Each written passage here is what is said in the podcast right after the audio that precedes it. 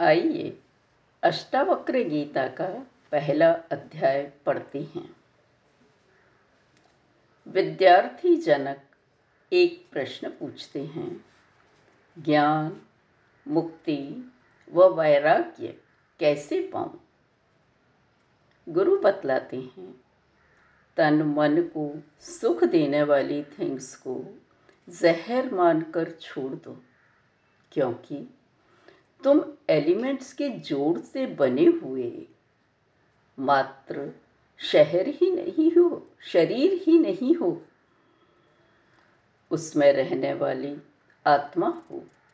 वह आत्मा जो एक ही है, सारी विश्व में फैली हुई, जिसका कोई रूप रंग नहीं, जो इंद्रियों, नाक, कान, आँख आदि से नहीं जानी जा सकती। तन मन से संबंध तोड़ा तो मुक्त, सुखी, शांत हो ही जाओगे। क्योंकि दुख सुख बंधन आदि उनसे ही संबंधित हैं। इस आनंद की स्थिति तक पहुँचाने में वस्तुएँ, रीतियाँ, परंपराएँ ध्यान योग कोई सहायक नहीं हो सकती। बस एक समझ ही सहायक हो सकती है। जैसी, रस्सी को सांप समझा तो जब वापस समझें कि वह रस्सी है तो ही भ्रम हट सकता है। यह अभी यही समझ कर जान लिया। तो एक क्षण भी नहीं लगेगा। और अभी ही शांत हो जाओगे, मुक्त हो जाओगे। नहीं तो अहम के, ईगो के जाल में फंसते ही जाओगे। अपने को उस आत्मा का एक हिस्सा मानो। करता, करने वाला, सर्वे सर्वा न जानो। केवल देखो एक ऑब्जर्वर की तरह। अब इस अष्टावक्र संहिता का संक्षिप्त रूप आपके सामने पढ़ रही हूँ।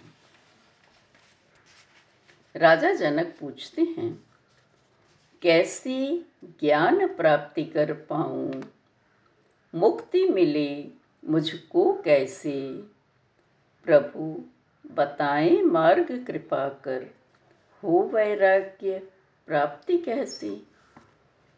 अष्टावक्र जवाब देते हैं। मुक्ति की इच्छा हो तो विषयों को छोड़ो विषमान। क्षमा, दया, संतोष, सरलता, सत्य सुधा का कर लो पान। हो पंच तत्व के साक्षी मात्र, मानो न तत्व केवल निज को। मुक्ति प्राप्ति के लिए चेतना ही जानो अब अपने को। निज को शुद्ध चेतना जानो, मानो पृथक देह को भी शांत, मुक्त, सुख जीवन को तुम कर लोगे, फिर प्राप्त अभी। आश्रम वर्ण नहीं कुछ तेरे, इंद्रिय गम्य नहीं है तू। निराकार, निसंग साक्षी हूँ, माने तो सुख पाए तू। सुख दुख धर्मा धर्म भाव सब मन ही पर होते आश्रित। तू ना करता है, ना भोगता, मन से अलग सदा ही मुक्त। दृष्टा है तू इस जगती का, सदा सर्वदा है स्वच्छंद। पर जब से भूला दृष्टा को, किया स्वयं अपने को बंद। है सत्य सदा, यह लोकोक्ति। जैसी मति, वैसी गति होती। मानू बंधन तो बंधित हूँ। मुक्त मानू तो है मुक्ति। निज को करता जाना तूने। अहम सर्प के डसते ही। निश्चय करे अकर्ता का तो सुख पालेगा अभी यहीं।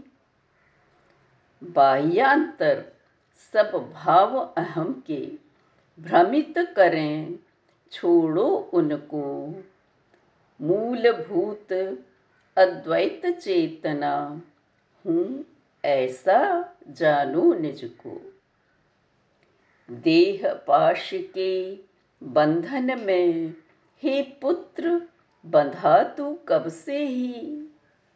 बोधो हम की ज्ञान खड़ग से। काट उसे, सुख मिले अभी।